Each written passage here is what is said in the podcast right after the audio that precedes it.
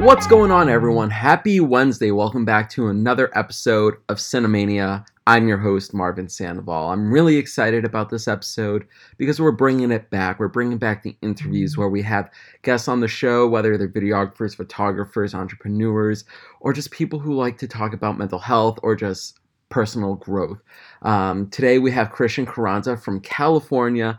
Really excited to have him on the show. He is a young entrepreneur like myself who works a full day job while balancing, you know, being a video creator for uh, for himself, for clients, and just talking about, you know, the trials and tribulations that come with that, with balancing a full time job and then something that you want to create and make, you know, your living around. Christian and I met uh, via Zach Kravitz. Zach Kravitz uh, hosted a cinematography course that he and I both took part in uh, he and I found that there was just so much value in his course. There was so much to learn, so much to gain.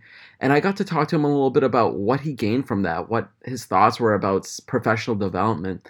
Personally, I myself, when I was thinking about taking the course, I was in this situation where, you know, I knew I was a good videographer, I had more to learn, but I didn't know if I wanted to pay for a course necessarily.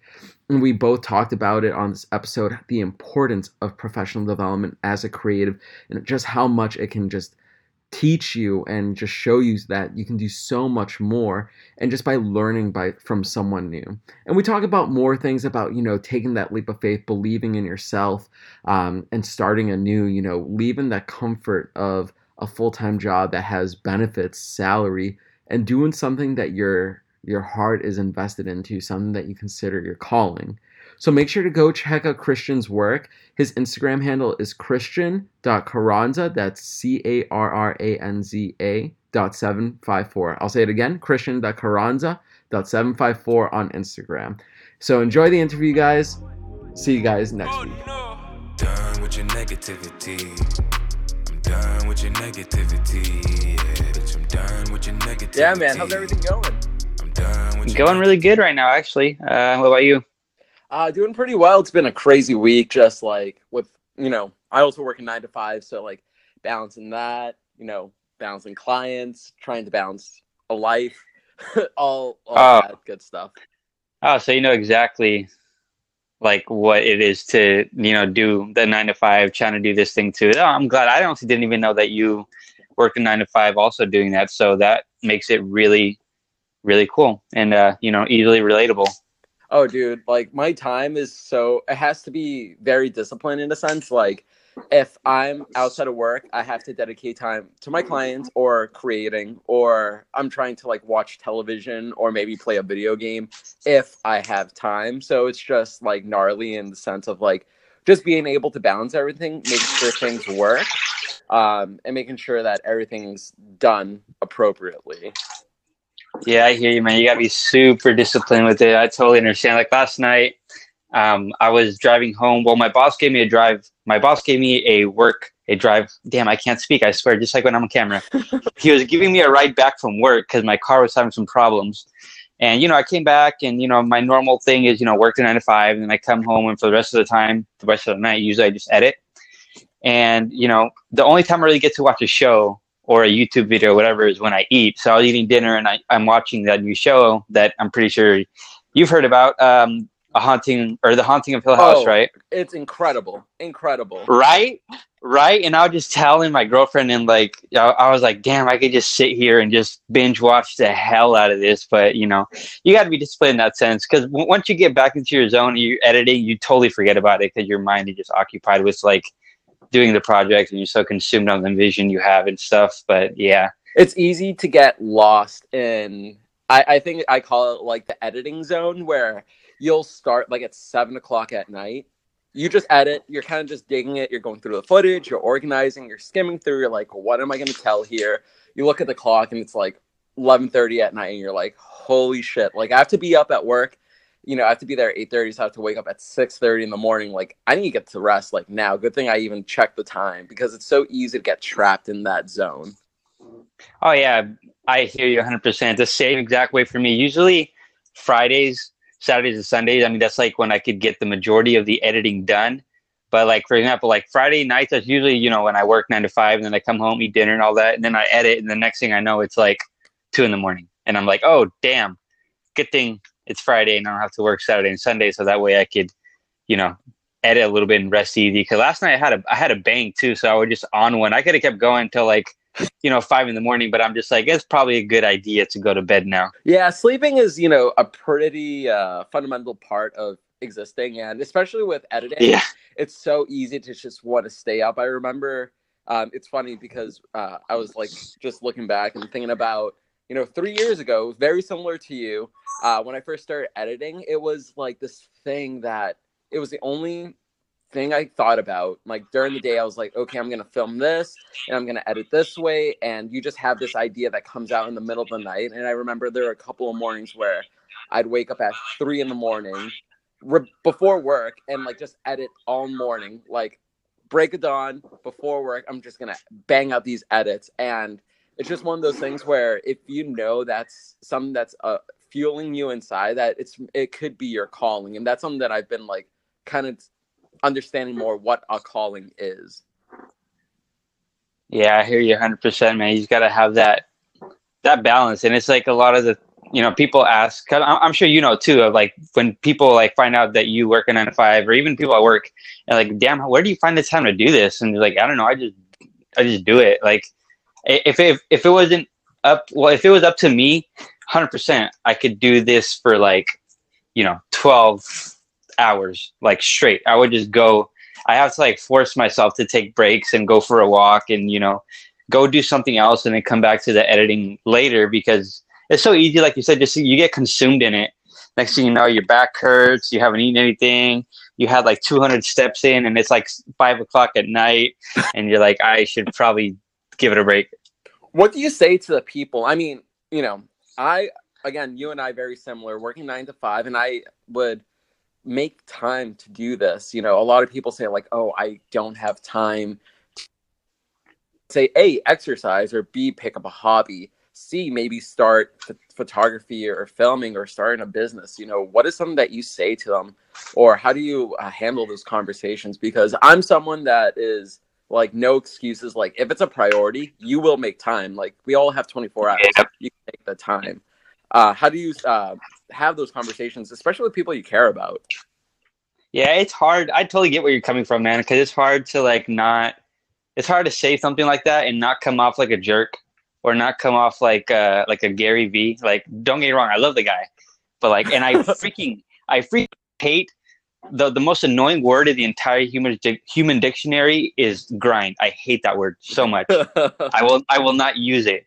But it's just like it's hard to say. You just gotta not you just gotta do it. But I used to say you just gotta make time. But I heard something the other day. Maybe it was on Chase uh, Chase Tuning's podcast. But he said something like you can't make time. You can only you know like prioritize and you know audit time. It was that episode he was doing with um I forgot the guy's name was, but he would literally time the amount of time it took it took him to do daily activities and he got his shower down to like five minutes or whatever. But that's all it really comes down to is like yeah i could you know i spend the majority of my nights editing. Actually that's what i spend all my nights doing is editing. But like i think about it what would i be doing? Watching tv show um, playing video games you know things like that. And I just i just choose to prioritize that because i love it. And you know it's not worth binge watching a show or playing a video game instead of taking the time to do this because I genuinely love it. And I just get lost in it too. Like, you know, like like I said the other night, I was thinking to myself, like, damn, I could really just sit here and just binge watch the show for like hours. And it's also hard to like portray that message without making it sound like it's your job, you know? Yeah. Like like if you're gonna prioritize it, like it makes it sound like, oh, I'm making a sacrifice it's like not necessarily that. It's just, you know, you have bigger things you want to do and it's not I wouldn't even call it a grind. I don't call it a grind because I I like legitimately enjoy it. You know, I just I'm trying to make you know, trying to make some moves and, you know, I know that this is going to require a lot of time, which I don't mind doing because like I said I love it. But I know it's just like a phase, you know, eventually there will be hopefully like, you know, a time where I can do this full time and I won't have to spend, you know, 9, 10, 11 hours at work and I could do this, you know? Mm-hmm. How do you, um, or let's say actually, what is your goal that you're trying to attain right now? Let's say like in the next year, what is the thing that you're looking most forward to doing, um, especially with having your career and then doing this? What would be the next move for you? Man, you know, I've actually not told anybody this at all, not in person, maybe like two people. but all right, I'm just to say it. So within the year or within a year, not the year, but a year, I want to hopefully be successful enough to quit my nine to five and be doing this cinematography, photography, be doing it full time and moved out to Austin, Texas. That's my goals right now. And why Austin, Texas? What's out there for you? I just the people, the environment, man. I love it. And honestly, I know you, I know you watch Nick Bare and stuff, and like you know you're familiar with uh, some of the channels that are out there already. But yeah. honestly, I wanted to move out to Texas way before like that. Everybody and their mother started to move down there. A couple years ago, I went on a road trip, and uh, Texas is one of the stops we made, and that was just my favorite city. And you know, I, I always thought it would be cool to move there, and I was very, I'm very, very comfortable here. And I was just like, you know what? I just kind of realized why can't I move out to Texas? Like, if worst comes to worst, I could always move back. Like, it's not like I'm stuck there. That you know, there's a Target over there, there's a Walmart, there's a gas station, there's a gym. It's very easy to make your life somewhere else. And if it doesn't work out, if I get homesick or if I'm just you know not feeling it, I could always move back. No, definitely. And on, honestly, I've been to Austin, Texas a couple of times. Um, and it, the environment, the people, the food is amazing. For oh my god, dude, the food! I would get so fat if I moved there for sure. Good thing that fitness is a big thing down there. There's a lot of really good gyms, a lot of powerlifting gyms as well. Um, plus, you can walk around all of like Sixth Street and like all around like the that part of Texas. It's a lot of walking and it's it's a lot of fun. And I actually wanted to touch base on something you just said um, right before you dived into the move to Texas. You said that you know within a year you want to move out there and you said like once you feel you know successful enough what is success to you? I don't know man. I want to say that make enough from this to just pay my bills. Mm. and i would call that look it's it's, it's always going to be a moving target. I know that. I know i'm going to get there. And you know once i get enough income to you know pay my bills and stuff there's always going to be it's never going to be a a time where I just sit there and say I'm successful. Like to me, that's not going to be successful. Then the next thing is going to be getting consistent clients and you know growing, growing my cinematography thing, whatever you want to call it. So it's I don't really have uh, a definition for that. I know that once I get there, that's going to be like the first step. It makes me honestly. I was thinking about it the other day.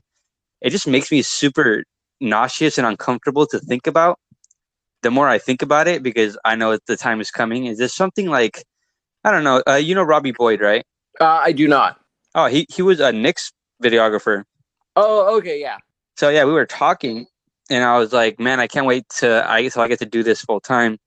And he was like, "Dude, just quit tomorrow and do it." And it just is something about that that just makes me so nervous. Like I do understand that sometimes I, I know, like hands down, that I could do so much if I had more time to do it, but I just don't feel like it's right for me mm. to quit and just because obviously, like I know that if you need it bad enough, if you need this to survive, you're gonna find a way to do it. But I just want to make it like Max Tuning, you know.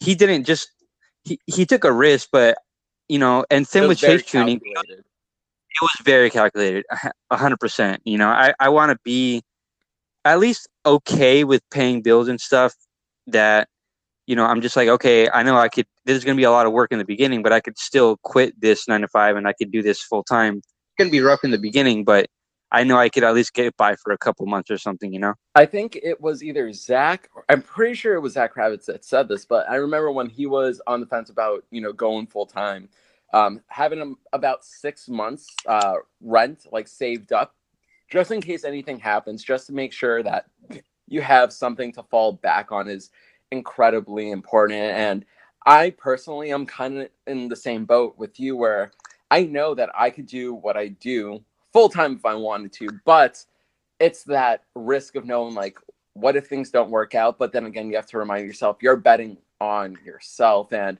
personally I I came from a very Spanish household where my family are immigrants. Um I'm a first generation um, Guatemalan in my family, so I know the sacrifices that they made, and stability is a huge part of my culture. Um, I'm not sure if your family has come like that, or if you've ever been through something like that, where stability has.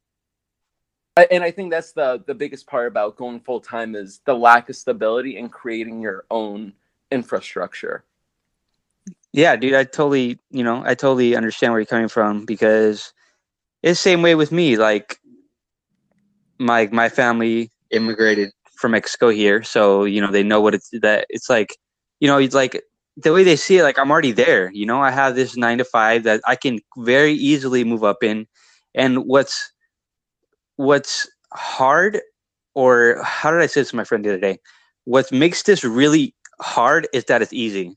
And the way I, I, I said that was like this is hard because it's so easy for me just to say, man, I'm good. I'm set. I can just chill at this job and I'll have, I'll make, you know, couple, couple, uh, tens of thousands a year and I'll have enough to make a, make enough for my family, make enough for a nice car, for a nice house. It is very easy for me just to say, why am I doing this? You know, I could just keep working this and, you know, not end up going that other route because I know, I know 100% it's going to be hard.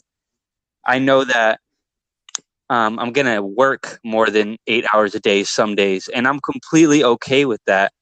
But it just the end goal is, you know, that I get to do this for a living, and it's you know what they say about if you work, if you enjoy what you're doing, you never work a day in your life. Oh no, totally, and it's again, you know, starting over, starting new, and the idea of moving to a new place and starting a new business. It's it's all on you, which is very different. It's very easy you know, I work at a college and like it's comfortable, it's cozy, they take care of you, but at the same time you feel like there there's a, a bigger calling. How do you um or what advice would you give to someone else, you know, maybe who's looking to build a client base? I know you started uh to talk a little bit kind of justify you know, that once you get to Austin, starting a client base, maybe you already do already in California. What advice would you give to someone who's just starting? Honestly, I got super lucky last time or actually in general, because people just started seeing me with the camera and they would ask me film stuff. And, you know, people eventually started asking me, like, why don't you, how you tr- consider doing this, like, you know, as a job or something on the side? You can make money doing it. And I was like, I can make money doing videos. Like, I really didn't think it was something that you can make a sustainable living off of. But yeah, most of the time, I honestly just got lucky. The first one I ever did was for my friend Jacob. I did his American Ninja Warrior entry video and I was nervous as hell, man. It's just so weird to do a video for somebody else because, you know, you don't you want them to like it. It's your vision, and filming for somebody else is so different than filming for yourself. Oh, like, 100%. It's the, the the amount of like I couldn't. I've never done a wedding, but I've heard that's the most nerve wracking thing you could ever do in your entire life. Uh, my first wedding, so I ever did was for a friend, and very similarly, like people started asking me if I did videos because I held a video camera and I would do it in the gym all the time. Um, and I would share my videos, and my friend was like, "Listen, we don't have a lot of money. We could pay you, but it'd be very little. Can you do our wedding?" And I was very much on the fence, like, should I? Am I even qualified? yeah, that's what I thought too. I was like, I don't think I'm qualified to do this. But you just kind of like, you, honestly, it's you YouTube how to do it. You find the answers, and then once you're there, you kind of start to get an understanding of what's what's good and what's not. But weddings are very difficult. Even events that only happen once, like a speech, you only have one shot. Um, and I think that's the reason why things are so difficult. Yeah, it's not like it's not like the the priest or whatever says, you know, I now pronounce you man and wife, and then you miss the kiss, and you're like, hold on, hold on, hold on, hold on. C- can we do that one more time? I was yeah, underexposed. happen. yeah, you get one shot, you get one kiss, you get one like shot of those things, and I can only imagine how stressful that is. I, I really want to do more stuff like that because you know, it just it's like you're working out that muscle. You know, you get super nervous and whatever, but eventually you figure it out, and then the more you do it, the easier it becomes. Oh, 100%. And, you know, one, so you and I, we met in Zach's course, and I think that Zach kind of talked a lot about all of this you know, whether it's like the pressure or just like filming in general. Um, you know, what are some things that you've learned from Zach, not just the class, but Zach in general? Uh- So, funny story. When I first heard of Zach, yeah, I heard about him, Brandon Campbell, and I started watching his video on Campbell's channel, and I wasn't a fan. Like honestly, because like Brandon Campbell featured Zach Kravitz, I just I tried like I maybe I watched like ten seconds of it, and I was just not a fan. And same thing. And then I remember Travis featured him, and I was like, you know what? I'll give it another shot. And I started watching the video, and again, I just could not get into it. And I think what it was was I was so like used to the vlog style, the, that YouTuber style that you know I watched uh, Travis, I watched Max Chooney, Christian Guzman. That when I watched Zach, I was like, this is kind of boring, you know? Yeah. So and then you know Travis kept talking about him and this is and that. And then I was like, you know what? I'm gonna give this guy another chance. I went to his channel, started watching his vlogs, and I gave it a chance. Just like when you watch a Netflix series, you got to give it more than like 10 minutes or the first episode sometimes. Yeah. You know? So I started watching his videos, and eventually I'm like, God damn, dude, this guy, they're like movies. And It's then brilliant. it, it's just like there's no fancy transition, there's no music with the EDM drops and the RGB splits and whatever, but it just caught my attention. It's so professional, his colors, everything. There's something about it that I, I couldn't pin my finger on it, but I was like, man, I want to start. I want to do like I don't want to. I've never been a huge fan of the Casey Neistat vlogs, to be honest. Like I like everybody that was influenced by him, but I just I couldn't watch his vlogs. yeah. And it, and I was just like, man, like I want to. I don't want to say I want to be like Zach Kravitz, but like his style really changed once I started watching his videos. You could definitely see my style like change. Oh, definitely. And I remember similar. I was very much into the vlog side. I followed Max Tuning was the only vlogger that I followed. I never watched Christian or many other YouTubers or uh, Casey Neistat, but Zach was the one that I was like, whoa, like that. I, I love the colors. It looks like a movie the entire time. I was like, could I do that? Um, and then eventually I started working more and more and more on it. And over the years, it just kind of slowly just became a little bit more polished in the storytelling. And when Zach said that he was starting a course for cinematography, I was like, I'm all in for it. Like, I want to learn from you. And I personally was on the fence about taking it, period, because I was like, oh, I'm good. Like, I'm a good videographer. Um, I bet there's not much that I can learn from Zach and I feel that I was the farthest from right. Like I was totally wrong. I felt like I learned so much about it, uh, about you know filming. What was it that made you want to take Zach's class? Like when he announced it, what made you want to take part? So honestly, when Zach announced he was doing a course too, I was very, I really, I was really excited to want to take it as well. But like you, I kind of said the same thing. Like, like number one, okay, yes, it is kind of expensive, but and I also I was talking to Zach, and I like I was I want to support him and this is and that, but at the same time, I wanted to also be able to say I learned how to do this by myself. Like I thought my videos were pretty decent. Like I'm not cocky, but I thought they were okay. You know, I was Mhm. like, what what is this gonna teach me that I haven't already learned, or that I can't learn on the internet? Like eh, all the information is out there. You know, you just YouTube and Google, and eventually you'll find an answer. It's all out there. Why am I going to pay for this? But taking that class was undoubtedly the best thing I could do in general because what what I tell people because a, a lot of people a lot of people actually ask me a lot of people ask me why I took it and if it really helped and I say dude 100% like honestly what it helped with the most was it just everything just clicked super super super easy like and it was all basic things I never paid attention to like composition like lighting and storytelling and that that was main things like I, for me one of the biggest things was when I learned composition like proper composition because every now and then I, I always struggled with overshooting. I would shoot way more than I needed to and, and you know how that is that just makes it harder in the editing process. You have to go through all the footage. But through Mhm. Zach it was just like I understood why everything clicked because every now and then when you shoot everything like all the time you come across those clips where like wow that was really good and you don't really know why but you just know that it looks good and then once I took that course, I figured out, oh, that's what made this shot good. Was the composition, was the leading line, it was the motion it provoked, it was the lighting. So just it was just those basic things that I was lacking, honestly. And I think it's something that I speak to like a lot of my friend videographers as well. It's the importance of not moving too much. For that was one thing that like I was blown away with. Like like I would always think like if you have a gimbal, you should be moving around. Like a video is moving, you should be moving. And to me, the one that was like you don't have to move all the time. Like some of my best videos that I do have little to no camera movement. You just let the act let let the scene take place. Just sit down, frame it, and let let it tell the story. Let it evoke emotion. Movement can sometimes take away. And to me, that was the one thing that like just blew my mind.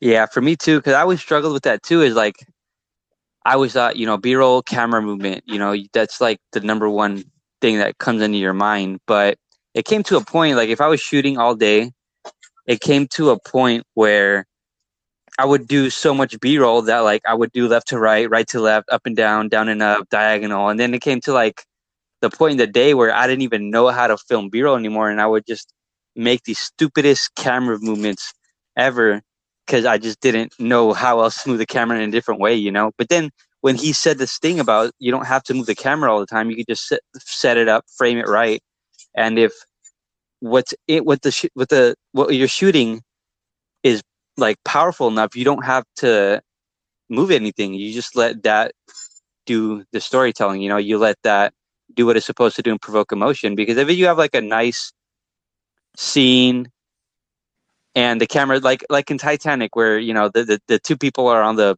the drawer or whatever and, you know, the dude is dying, Jack is dying, whatever. Imagine that scene if the camera was like moving left to right.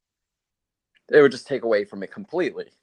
Yeah, exactly. That's what I think too. From now on, like every time I see a shot, and it just like, wow, that made me feel this kind of way. That was a really powerful shot. And I think of now, I try to imagine that that shot if it was panning in and out, or if it was moving left to right, and then you know, I'm thinking to myself like, wow, that would just a tripod.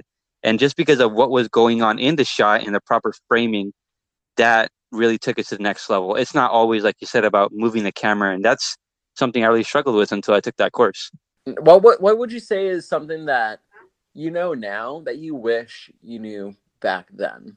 Like with all these years of experience, what is the one thing if you could take one thing from everything that you've learned and you can go back in time and be like, young Christian, this is my one piece of advice that I would just highly suggest you listen to. What would that one piece of advice be?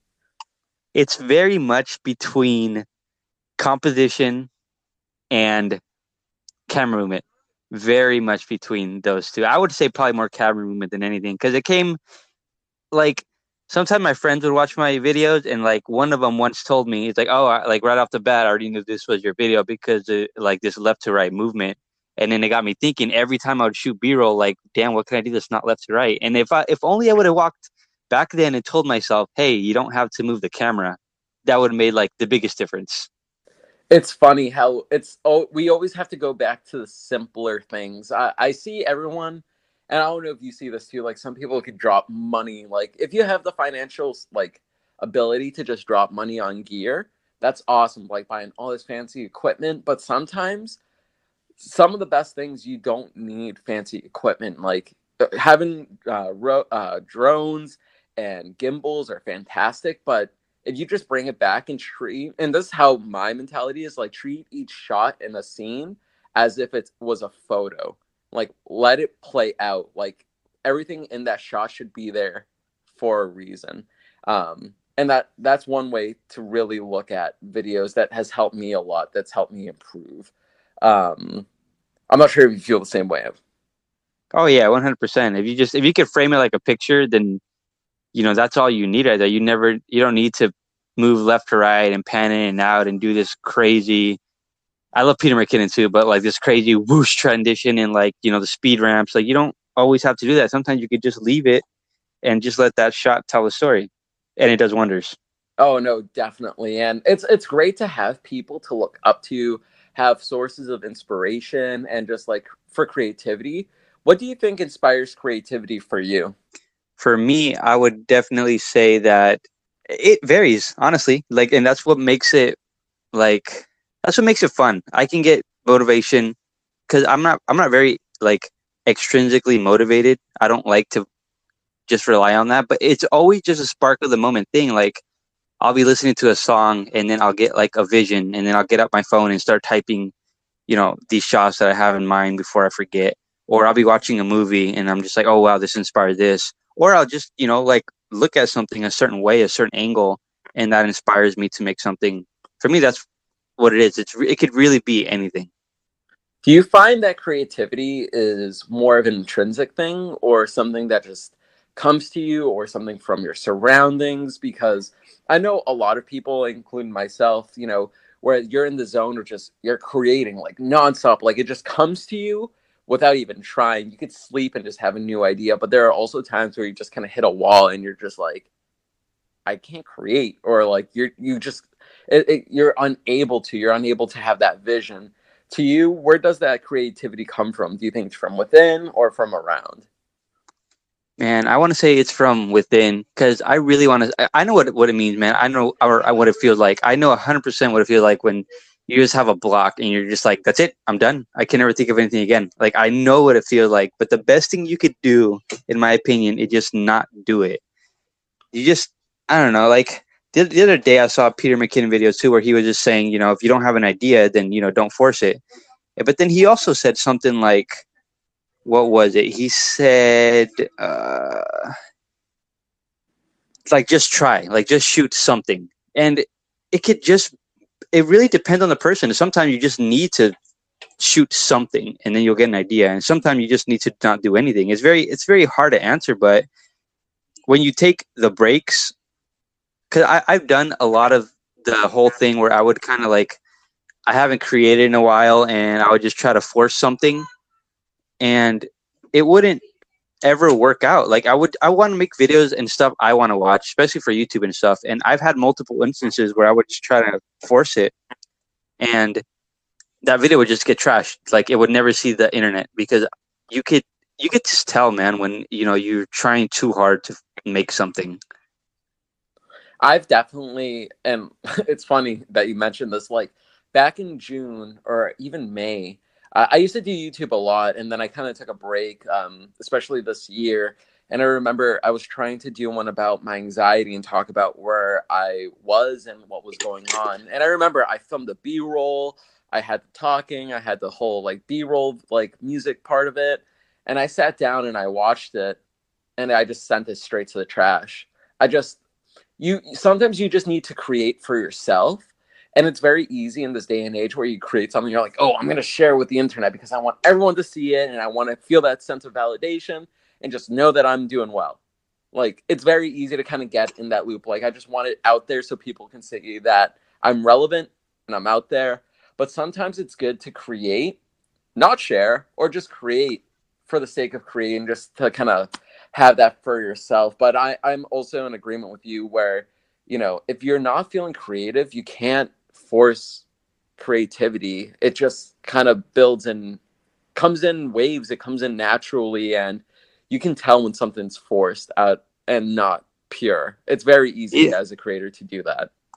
Yeah, the way I explain it too is like it's uncomfortable for you, and it's uncomfortable for somebody else to watch because I, I've like watched multiple YouTubers where I can tell they just forced the video and it just it was uncomfortable for me to watch. It felt like they felt so bad like they had to do me a favor and put this out there and they were just like dude man i'd rather prefer you not like take a break don't do it and then come back to it when you feel like it. And if people could tell when you enjoyed making a video and you know it really portrays that message. Like i said you just feel when somebody is being forced to create if that makes sense. I'm not trying to make it sound super negative but you can always tell when somebody's like in a corner.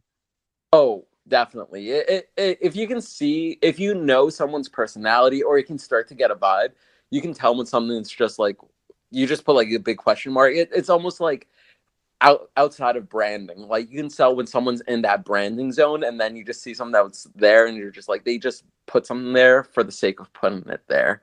Um, how do you evaluate your work or evaluate yourself? Um, I think that's one thing that as a creator, it's very tricky because we can be our biggest critics. Um, but how do you determine whether a video or something that you create is good or what you feel is good, something that you're proud of? So this is actually really easy for me to answer for once. And that is, did I enjoy watching it? Mm. If I, I only want to make, like, I still make YouTube videos very regularly, like once a week. But did I enjoy watching it? Is this something I would watch? If if I watch back that video and it's done and I put hours into it and I did not like it, I did not have fun watching it, I am not putting it out there. I'm just gonna delete it. Worst mm-hmm. content, forced content is the worst content. That's something I like to say. It just it's just feel gross, man. I don't know what it is. I've done it. Like, don't get wrong. Like, you know, you got to stay relevant. Blah blah blah. You hear that all the time. You got to upload frequently. Make sure people like know you still exist. But it just feels gross when you just force something together, just threw a bunch of clips together and try to make a story out of it. You put it up there and you watch it, and then you're just like, God, you feel almost. I feel disappointed in myself. I'm like, I'm deleting that, and that is not going up.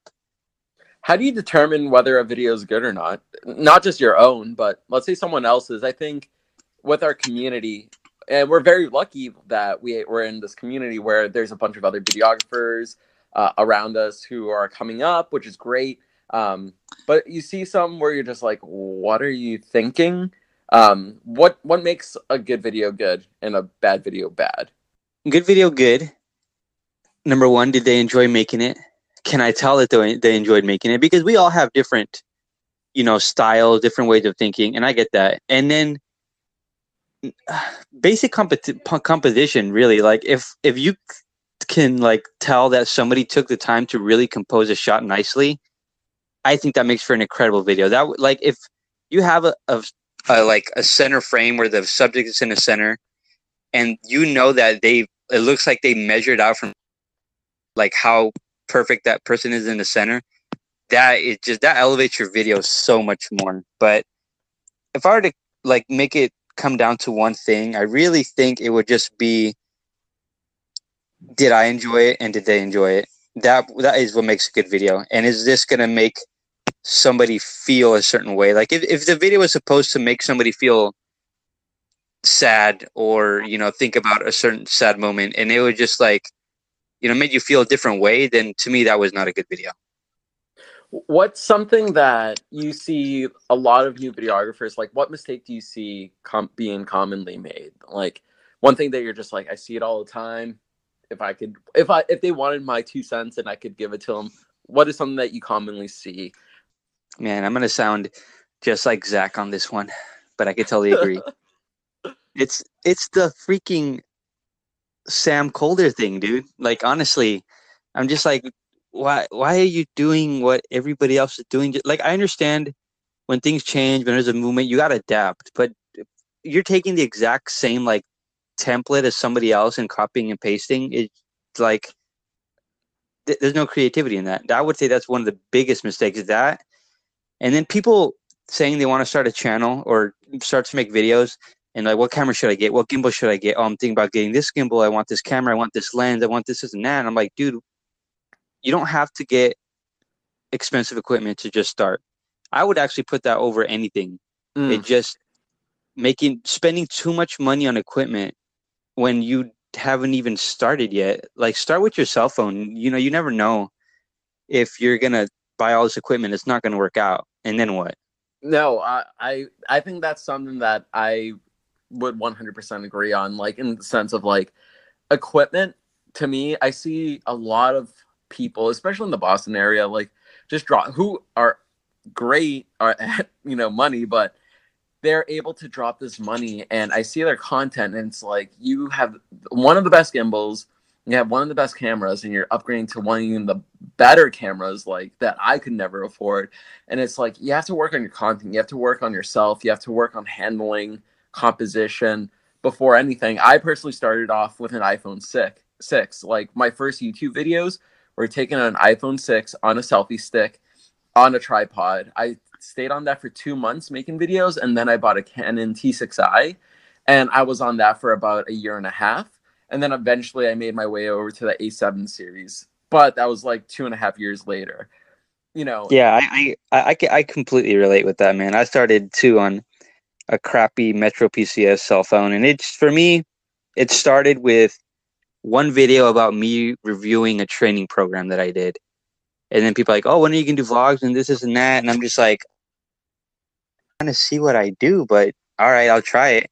And I remember the first ever clip I recorded of myself. I sat in the parking lot of my old job, pulled out my camera, faced it towards me, and I just started recording. And I remember I felt so dumb. And then I, I but like the magic, where I found the magic was, was after I recorded that whole video and I imported it to Windows Movie Maker, put music in it and cut parts out I didn't want, and then like to create something from nothing. That's when I really just fell in love with it. I was like, damn, I'm surprised this happened. And that's kind of how I caught that whole bug. And then from there, cell phone, I had the Rebel T3i, which is another sto- a huge story that kind of elevated the whole process. But then about a year later, that's when I upgraded to the A6500.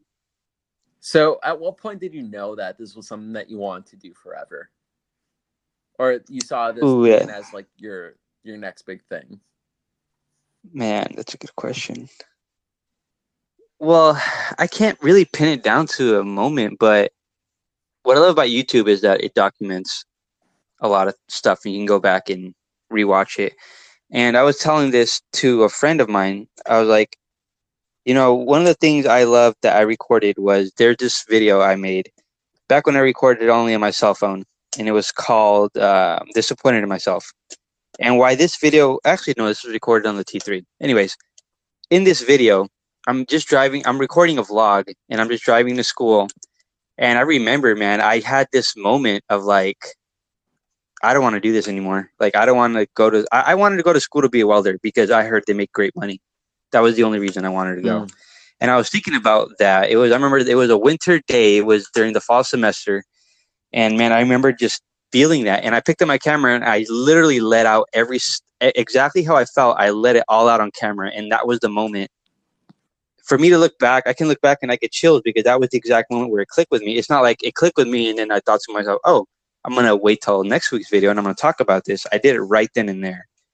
That's kind of what I wouldn't say it led me on the path to make me think I want to do this, but you know, it slowly and slowly unraveled. I just, because I kind of like the you do YouTube on the side or you make videos on the side and you have another thing. Because I was talking about this with Travis, it feels like like you're a superhero. Like you have your nine to five, blah blah blah blah. But then Friday, Saturday, Sunday, and on the weekends and on nights, you're like videographer.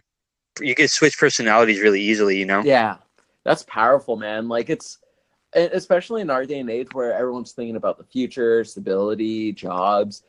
You, it's very easy to get stuck in that culture where you're just looking for something that you can do, but you you know when it's when something's for you when it's your purpose when it's the only thing you think about and something that just makes you happy and I'll, I'll talk to my friends when we're at a gig or something and we're like wow we're so it's it's crazy to think that this was a hobby and the fact that i do something that i love and get paid it's not always about money but you know it just it's goes back to that message if you love what you do you never work a day in your life like it's crazy uh, like somebody comes up to you and like, "Can you do this? I'll pay you." And I'm like, "Dude, I would totally do this for free." Oh yeah, one hundred percent. Like I re- I just remember when I first people say like, "Oh, it's so cool how you make money off making videos," and it and I'm like, "Okay, yes, it is." And some people, and I don't want to get this like off the wrong way. Like, don't get me wrong making videos is a lot of hard work. Make, taking photos and editing and processing and like re-revisions, like there's a lot of creative juice that goes into it. And a lot of people are like, oh, all you do is make videos. And it's like, listen, to be where I am, it took me 350 YouTube videos, client videos that I've done for free, and just nights and balancing and just like it was like two and a half years of fun, but things that was never recognized to be where I am today. And don't get me wrong, I am so blessed and fortunate for the fact that I do what I love every day. But the fact that there is something that helps me pay my bills, things that help my family, like the fact that I'm able to like do a trip or a vacation, like actually enjoy, you know, the fruits of my labor. It's amazing. Like I never thought in a million years that doing stuff with a camera would get me to my career, which where I am now. Like I thought before I was in admission and going to grad school at night, but I was also making YouTube videos and traveling.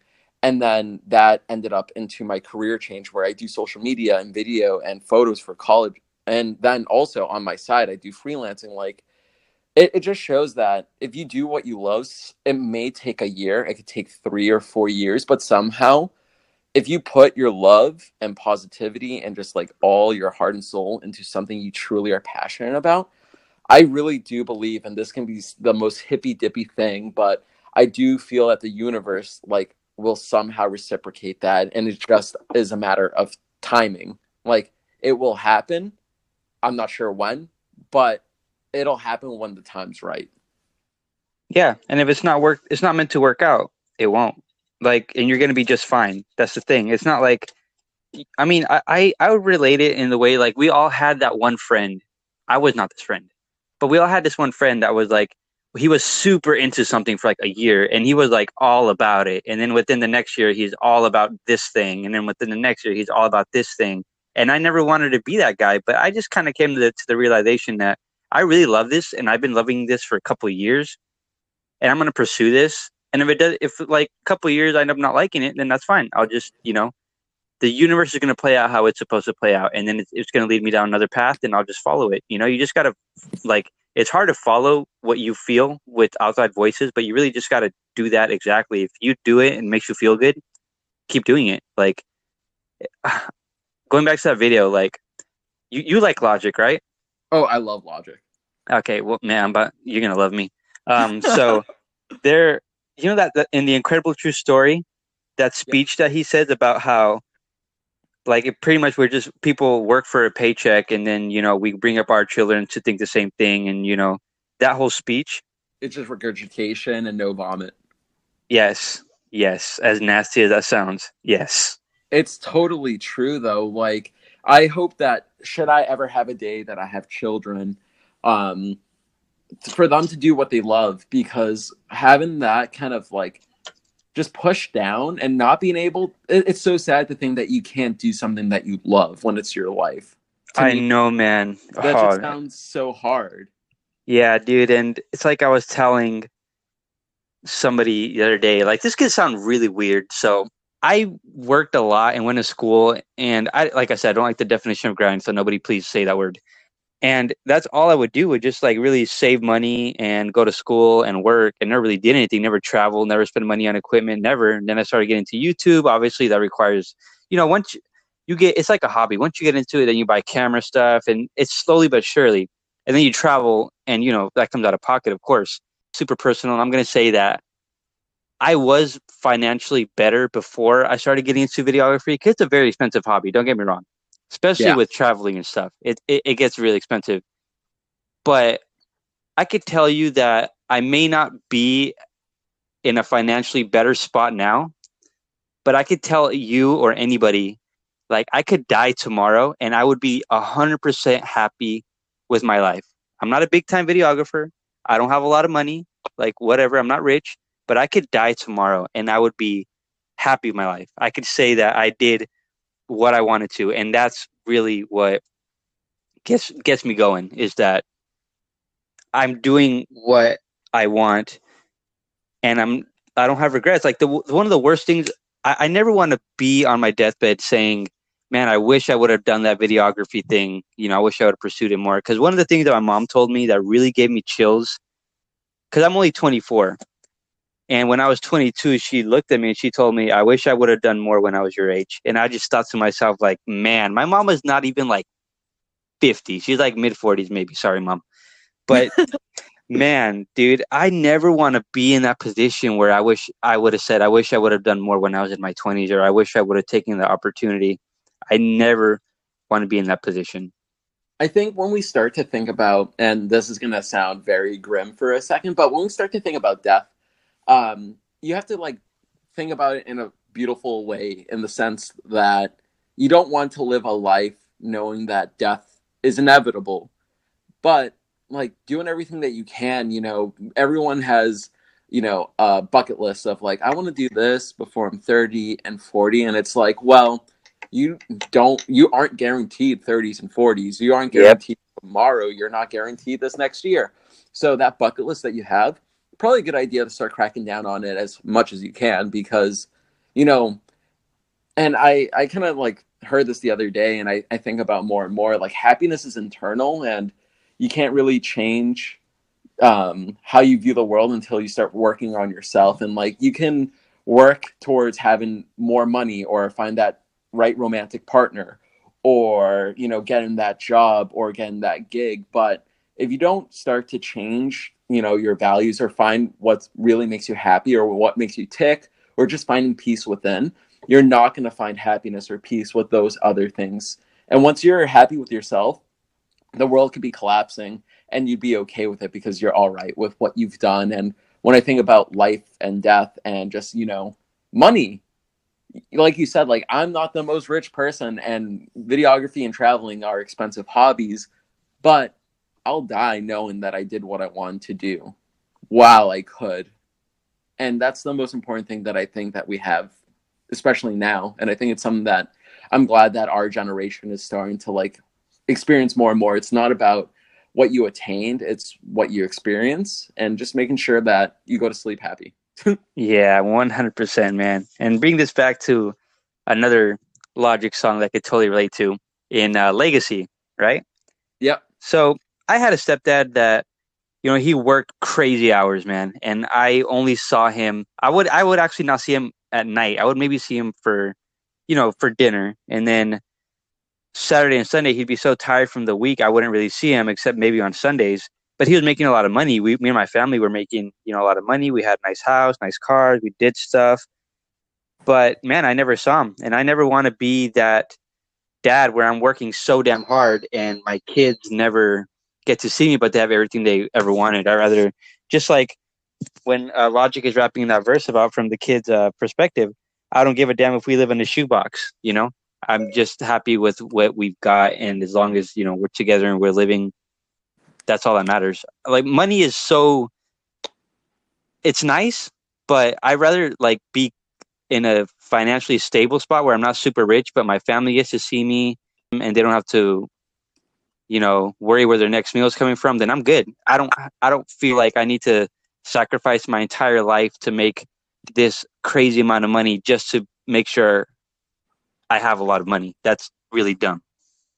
Man, people that don't that don't like Logic haven't gave Logic a chance. That's what I say. Yes. No, 100%. He he is one of the best storytellers. Like I don't read books, but when his when his book comes out, the what is it called? Market um marketplace uh, supermarket? Supermarket. Once that comes out, I'm going to be reading that. That is the only book I will read. Dude, I hear you, man. I said that the other day too. I, I said the exact same thing. I was like, I don't read books, but I guarantee you I will buy like five copies and I will read one. Oh, 100%, man. Um, so we're actually, you know, coming down to the end of the interview, and thank you so much for being on it. I have four last questions. Is that okay with you? Of course, man. If uh, hopefully we don't cut out, but yeah, of course.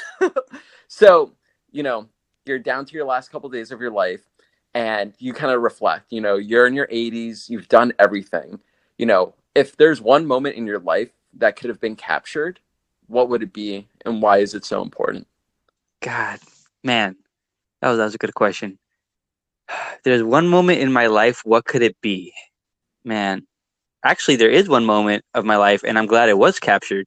It was in that video where I realized that I'm tired or I don't want to work a job for a paycheck to get a lot of money and be financially stable. That moment in that YouTube video, I'm that is that one moment that I'm glad it is on camera and it's caught. Especially where I grew up, it's very common to just find a job that is going to sustain you and a family. You're going to, you know, have a good living. And I don't know. Once I had that realization, I was almost kind of embarrassed to say it. But then the more, the great thing about social media, you find a lot of people that feel the same way. And, you know, that's when I started talking to more people about it. And they're like, dude, you know, that's perfectly normal. You don't have to live you don't have to work a job you don't want to work to make a paycheck and pay bills like you just don't have to do that and it just like that realization that that, that was a huge growth moment for me.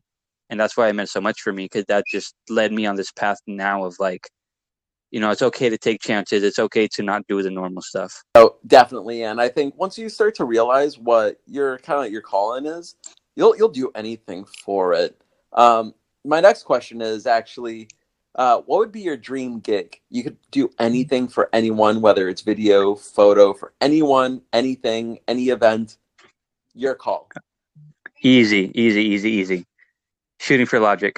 I knew you were gonna say that. I was looking at my Logic sweater, and I was like, uh, I have, I have a feeling he's gonna say Logic. To work with Logic would be an absolute dream. Yeah, I, I have the the Young Sinatra Four album looking at me right now, and that, that's I just turned around. and I was just like shooting for Logic. That's it. That's my dream gig. To work with him would be so amazing. I know. Um, not if I could just hang out with the dude and grab dinner, I'd be happy. But like to because he seemed like the type of guy that like you would tag him on Instagram and he'd be like, "Hey, you want to do this video? All right, let's do it. Come out." He seemed like he would be that cool. Now, what is something that you wish more people knew about you? Man, dude, that was another good one. Damn, I thought I had this down. Uh, something people wish they knew about me. I would say that I'm very open minded to anything and everything.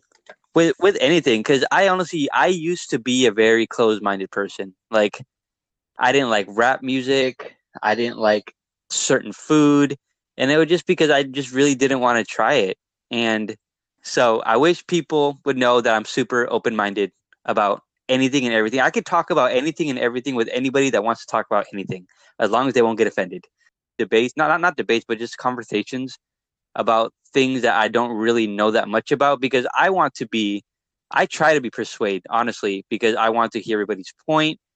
And yeah, I would say that's really it. People I just wish people will know that I'm super open minded to talk about anything. I think the most important thing that people should try to remember is just to be curious.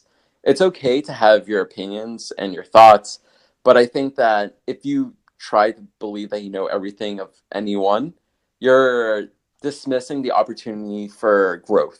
And I think it's so important for everyone to just talk about what they think. Yeah, 100%. I was, uh, when my friend Riley was here from Trinity for Change, which I work with now, and it's freaking amazing that I do that and to even say that. But, anyways, we were talking about religion, and, you know, he was just kind of surprised that I was how like there was no limit to talk about whatever we want to talk about and how open minded I was. Like, yeah, I had my opinions, but if you had a certain point and you went super in depth about it, I was like, oh, okay, you know, I never really thought about that. And I just wish, I honestly just wish more people would like that or not so hard headed. No, absolutely. Um, and now we're getting down to the last question. Um, how do you want to re- be remembered? Ah, uh, that, that was I was thinking about this last night too. I was I was I wanted to make a you know how I could post on Instagram like people like you could write a question, people can answer yeah. it. I wanted, I, I didn't want to come off of like arrogant or whatever, but I just honestly wanted to type in there and just say, if I died tomorrow, what would you remember me as? Mm. But I ended up not doing it.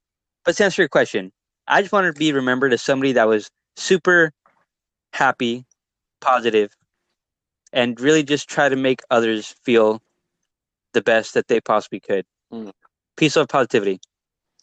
Honestly, that's like uh, I don't have any tattoos, but if I were to get a tattoo, I think it would be amongst those lines, just about kind of how you see others is how you see yourself.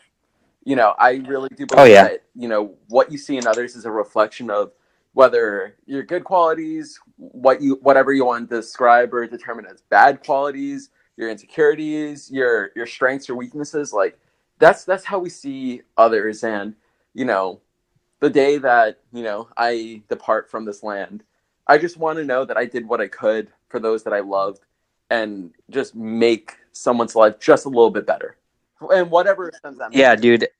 Yeah, man. I if I really had to nail it down to one thing, I would say is just that somebody that was positive, and all I want to do, hundred percent, all I ever want to do is just be a good person, and that's how I want to be remembered. A good person, positive, and try to make others feel as, as good about themselves as they possibly could at whatever cost. No, man, absolutely. And you know, before uh, we depart ways, I just want to like say thank you for being such a great person, such a positive person. I love talking to you, and you know, you sharing your message, um, and just you know, you going on your path. And I wish you nothing but success and happiness and everything that you do moving forward, especially with your transition from California to Texas in pursuit of, you know, going full time and whatever happens and whatever comes along your way. Um, you just have a very bright spirit, and I just wish you nothing but the best, Christian. Man, I honestly can't thank you enough for letting me on this podcast. I was super looking forward to it. I'm sorry we kept cutting in and out, and it's funny because the more I was listening to your podcast, because I didn't know that it was already launched, I'm like, wow, we're very similar, you and I. it's funny how the world works, right? Yeah, like, dude, I, I would, I would be 100 percent down. Now I have a reason to go to Boston, to go to Boston, like shoot for you, shoot with you and hang out and listen to Logic and whatnot. Well, if you're ever in Boston, you got a place to crash, man. Where can people find you? Um, YouTube, my name, Christian Carranza. Um, Instagram, christian.carranza.754. I probably need to change that to something a little more catchy. but uh, that's about it, man. I really thank you uh, seriously so much for having me on here, man. It really means a lot to me. And hopefully we get to connect more in the future. I'll have to come to Texas or California. That's for sure. Let me know, man. Let me know. You got a place to stay. All right, man. Well, thank you so much for being on the podcast. And um, thank you, everyone, for tuning in to Cinemania. We'll be back next week with another episode. And thank you, Christian.